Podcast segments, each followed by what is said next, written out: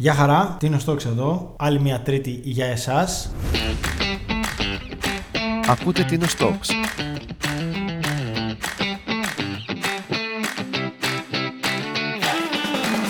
Μαζί μου ο Μάριος Καλησπέρα. και μαζί μας Φραντζέσκα Παπαγιανοπούλου από το Φαλατάδο. Καλησπέρα Φραντζέσκα. Καλησπέρα. Καταγωγή από το Φαλατάδο. Γέννημα θρέμα. Έχεις μεγαλώσει Τίνο, έχεις πάει σχολείο Τίνο και μετά Εδώ γεννήθηκα, εδώ μεγάλωσα, για την ακρίβεια δημοτικό φαλατάδο και αργότερα σπούδασα Πάτρα στο τμήμα των υπηαγωγών και αργότερα συνέχισα τις σπουδές μου στο εξωτερικό στο Πανεπιστήμιο της Ολλανδίας στην Ουτρέχτη. στην Ολλανδία πήγες ως μεταπτυχιακό πάνω στο Ναι. κομμάτι της... ε, Ήταν σχετικό με την εκπαίδευση ε, και στην ουσία ο τίτλος του ήταν Νέη εκπαίδευση και κοινωνία και αφορούσε το πώς παντρεύουμε αυτά τα τρία διαφορετικά συστήματα. Ασχοληθήκαμε πολύ με τις πολιτιστικές ταυτότητες ε, και αυτό μου άνοιξε το δρόμο να, να, κάνω, να παντρέψω αυτά τα κομμάτια μου και να κάνω αυτό που, που σήμερα κάνω. Είπες δημοτικό φαλατάδο; Ναι, για την ακρίβεια ήταν μονοθέσιο. Ήμασταν γύρω στα 10-15 παιδιά. Είχαμε έναν δάσκαλο, τον κύριο Μανώλη. Θεωρώ ότι με καθόρισε σε ένα σημαντικό βαθμό γιατί ήταν πολύ κοντά στη, στην κοινωνία, στις συνήθειες του χωριού. Είχαμε τα παρτέρια μας, είχαμε ευθύνη για το δρόμο, για τη φροντίδα του. Συμμετείχαμε σαν σχολείο στην προετοιμασία των τοπικών γιορτών. Ήταν τα φαναράκια, ήταν το ρακισιό. Και όλο αυτό είναι σαν να μας έδωσε και ταυτότητα. Συγκεκριμένα για την ακρίβεια, όταν ήμουν Τετάρτη Δημοτικού έκλεισε και έγινε συγχώνευση με τη στενή. Και αυτό εντυπώθηκε σαν βίωμα, το κλείσιμο ενός σχολείου σε ένα χωριό, εξαιτίας του ότι δεν Ήταν υπήρχαν. η περίοδος ε, συγχωνεύσεων. Ναι, και δεν υπήρχαν και παιδιά, δηλαδή δεν, ε, δεν μπορούσε να σταθεί από μόνο του. Δηλαδή, στο σχολείο του Φαλατάδο ήταν παιδιά μόνο από Φαλατάδο. Ναι, ακριβώς. Εντυπωσιακό. Και ήταν ένα σχολείο, πα- δηλαδή ήταν, ε, είχε, είχαμε την ξυλόσοπά μας, είχαμε τα παρτέρια μας, είχαμε το Ήταν σκάφο σχολείο μας. χωριού. Ναι, ναι, ναι. Ή έκλεινε ή έπρεπε να κλείσει για, για να μετατραπεί όταν ήταν ας πούμε κάποιες εκδηλώσεις. Ε, πρώτη, είχαμε φαναράκια, σταματούσε το μάθημα, δίναμε τα φαναράκια για το χωριό. Είχε χορό, έπρεπε να... Ήταν ενσωματωμένο θα λέγαμε μέσα στη, στην κοινότητα του, Του του, χωριού. χωριού και έτσι είχε και μεγαλύτερο νόημα για εμάς ε, τους ίδιους και τις ίδιες ως μαθητές και μαθήτριες. Και πότε ξεκίνησε έτσι το μικρόβιο της, της δασκάλας, της παιδαγωγού. Α, Νομίζω ότι έπαιξε καθοριστικό ρόλο το γεγονός ότι όταν ήμουν ε, πέμπτη νομίζω δημοτικού, εκεί τετάρ, πέμπτη δημοτικού για την ακρίβεια, άνοιξε το πρώτο κέντρο δημιουργικής απασχόλησης παιδιών στην Τίνο, συγκεκριμένα στο χωριό της Κόμης και μ, δειλά-δειλά είχαμε δηλώσει συμμετοχή και πήγαιναμε τα απογεύματα 5 με 8.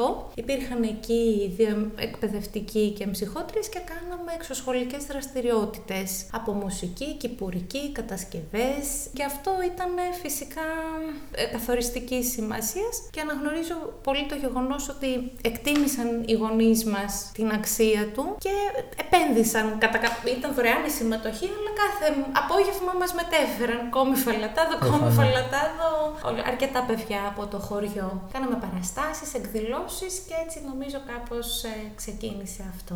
Από το μονοθέσιο στο φαλατάδο και από το χωριό στην Ολλανδία. Πόσο εύκολη ήταν αυτή η μετάβαση, ποιες δυσκολίες υπήρχαν; Ναι, ε, δεν ήταν ε, εύκολο, αλλά ήταν ε, κάτι το οποίο ήθελα. Με στήριξαν πάρα πολλοί καθηγητές και καθηγητριές μου στο Πανεπιστήμιο στην Πάτρα. Μου άρεσαν πάρα πολύ οι σπουδές, μου άρεσε πάρα πολύ η έρευνα και εκεί έγινε η πρώτη παρότρινση του να κοιτάξω για έξω. Με στήριξαν πολύ οι γονείς μου. Ήταν ένα σημαντικό εμπόδιο η γλώσσα το πρώτο διάστημα, η προσαρμογή, η διαμονή, η πρακτική δηλαδή. Ήταν στα αγγλικά ή- Ναι, ήταν αγγλόφωνο. Αγγλόφωνο.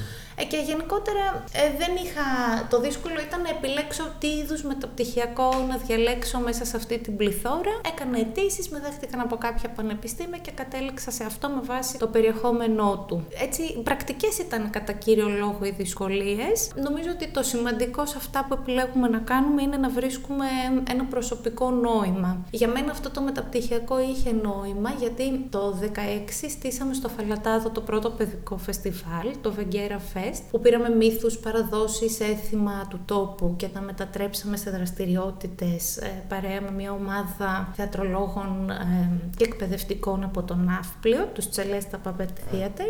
Ε, στήσαμε ένα ετήσιο φεστιβάλ στο οποίο συμμετέχουν παππούδες, γιαγιάδες του χωριού. Το κάναμε κάθε χρόνο και στην ουσία στο φεστιβάλ παντρεύαμε αυτά τα τρία συστήματα, του, τα, τους νέους, τα παιδιά της Τίνου, όλες τις Τετάρτες Δημοτικού, την κοινωνία, τους κατοίκους του Φαλατάδου στην προκειμένη περίπτωση και την εκπαίδευση σαν όχημα προκειμένου να τους φέρουμε αυτούς όλους ε, σε επαφή. Με αυτό το κριτήριο επέλεξα το συγκεκριμένο μεταπτυχιακό και το νόημα για μένα ήταν να, να πάω να το δω επιστημονικά και μετέπειτα όπως και έκανα να το εξετάσω ερευνητικά.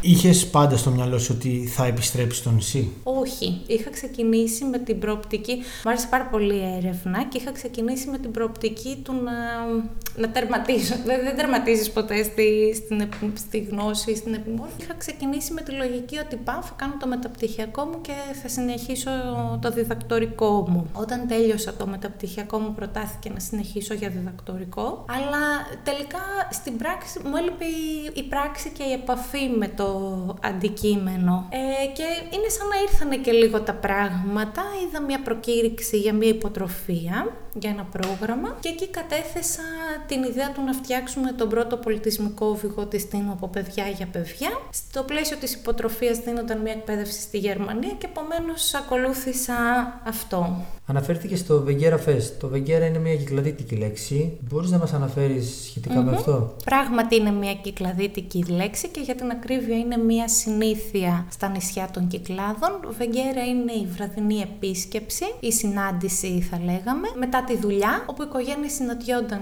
στα διάφορα σπίτια. Το καλοκαίρι στις αυλές τους έπιναν νερακί και έτρωγαν σίκα αποξηραμένα με κανέλα και σουσάμι. Τα παιδιά έπλεκαν και οι άνδρες συνήθως ε, συζητούσαν. Ε, ή αντίστοιχα αυτό γινόταν το χειμώνα γύρω από ένα μαγκάλι και εξιστορώντα ιστορίες. Με αφορμή αυτή τη συνήθεια δώσαμε και το όνομα στο, στο φεστιβάλ. Είναι μια πρωινή βεγγέρα που τα παιδιά συναντιούνται με τους κατοίκους του Φαλατάδου. Ένα άλλο project πέρα από το Φεγγέρα Fest, πόσο γνωρίζω, είναι το Tinos Guide and Seek. Πώς ξεκίνησε αυτό; Το 2019 η ιδέα του να φτιάξουμε έναν οδηγό της Τίνου από παιδιά για παιδιά εγκρίθηκε σε ένα πρόγραμμα υποτροφίας από διάφορα ιδρύματα και έτσι ε, μας δόθηκε η δυνατότητα να εκπαιδευτούμε στους συμμετέχοντες και τις συμμετέχουσες σε θέματα πολιτιστικής διαχείρισης στη Γερμανία για κάποιους μήνες και εκεί δουλέψαμε σε συνεργασία με κοινωνικοπολιτιστικά κέντρα της χώρας εκείνης τις, ε, ιδέες του, τις ιδέες που είχε ο καθένας και η κάθε μία. Αργότερα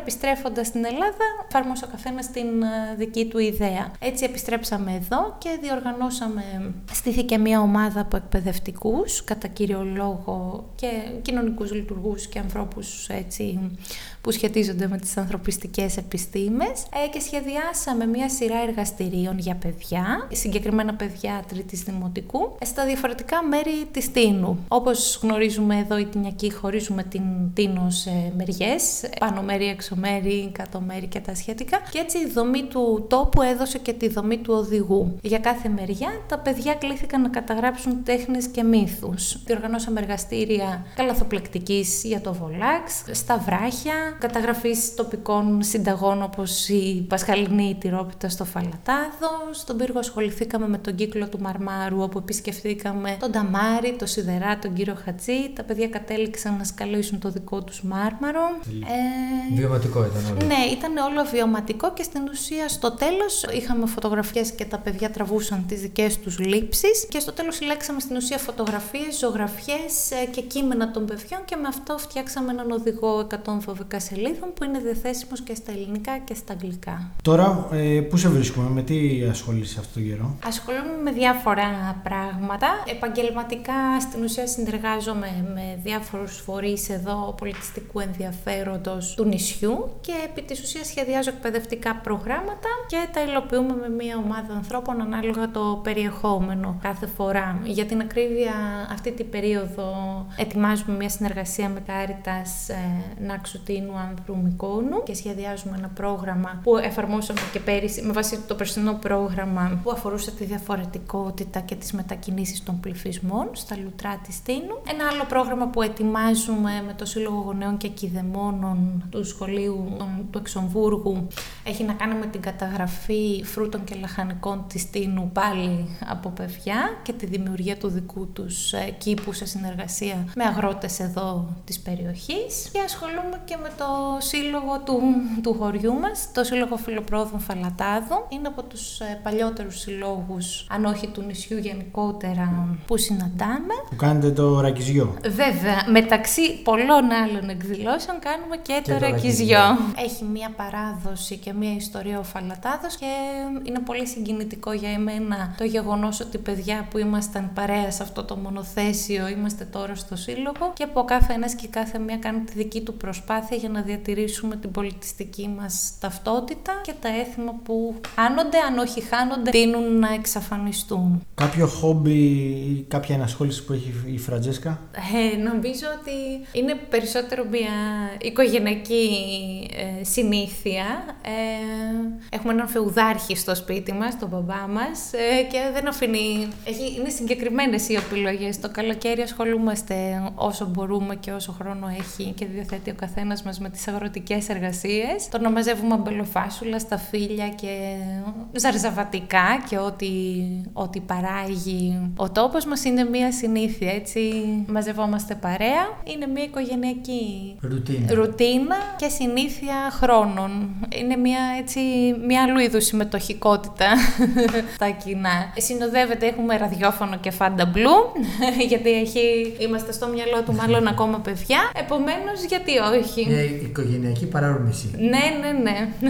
Είσαι ένα παιδί που μεγάλωσες στο χωριό ε, και έφυγες και έχεις γυρίσει και δραστηριοποιήσει και έντονα στο χωριό. Προσφέρεις. Πώς βλέπεις τα επόμενα χρόνια τους οικισμούς στην Τίνο. Αυτά είναι μια πολύ έτσι, ενδιαφερούσα ερώτηση. Ε, τα πράγματα αλλάζουν. Νομίζω ότι το βλέπουμε και βασικά το βιώνουμε οι ντόπιοι. Έχει αλλάξει η μορφή σε πάρα πολλά πράγματα. Αλλά νομίζω ότι είναι η στιγμή να προσαρμοστούμε σε αυτές τις αλλαγές και να προσαρμοστούμε με έναν τρόπο όχι τόσο παθητικό, αλλά λαμβάνοντας ε, δράση και έργο και ο καθένας με αυτά που μπορεί να προσφέρει και κάθε μία να μπορέσει να, να προσαρμοστεί στις αλλαγές που έρχονται. Εμένα με, με αγγίζει πάρα πολύ το ότι έχω λάβει στήριξη από, το, δικό- από τον τόπο μου, πέρα από ταυτότητα και το γεγονός ότι έχω επιστρέψει, οι άνθρωποι φορείς με εμπιστεύονται, οι γονείς μας εμπιστεύονται τα παιδιά τους και τις γνώσεις μας και αυτή την προσπάθεια που κάνουμε κατά καιρούς με τους διάφορους συνεργάτες και συνεργάτηδες είναι κάτι πολύ ελπιδοφόρο για εμένα. Ε, και το γεγονός ότι αρκετά νέα παιδιά έχουμε επιστρέψει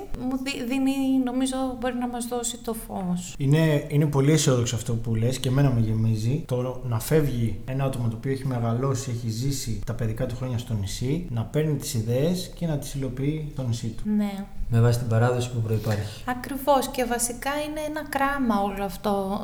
Δηλαδή το βίωμα, η γνώση, η εμπειρία και πλέον η δική μας παρέμβαση για το τι θεωρούμε πολιτισμό, τι θεωρούμε παράδοση και τι, τι θέλουμε, ποιο αποτύπωμα θέλουμε να αφήσουμε. Νομίζω ότι η παράδοση δεν είναι κάτι που πήραμε από το παρελθόν και το κουβαλήσαμε και το δώσαμε στον επόμενο. Είναι κάτι που συνδιαμορφώνεται κάθε φορά από τα πρόσωπα και εκεί είναι το, το αποτύπωμα. Είναι τι φτιάξαμε για μένα και τι φτιάχνουμε και τι πάσα θα δώσουμε για να φτιαχτεί αύριο μεθαύριο κάτι άλλο πάνω σε αυτό. Τέλεια. Ευχαριστούμε πάρα πολύ. Εγώ ευχαριστώ πολύ για το Σε χρόνο ευχαριστούμε σας πολύ. και την κουβέντα. Να σε ευχηθούμε καλή επιτυχία στα εγχειρήματα και στα project που κάνεις. Ευχαριστούμε πολύ. Και καλή σεζόν. Βέβαια. και καλά βελοφάσματα.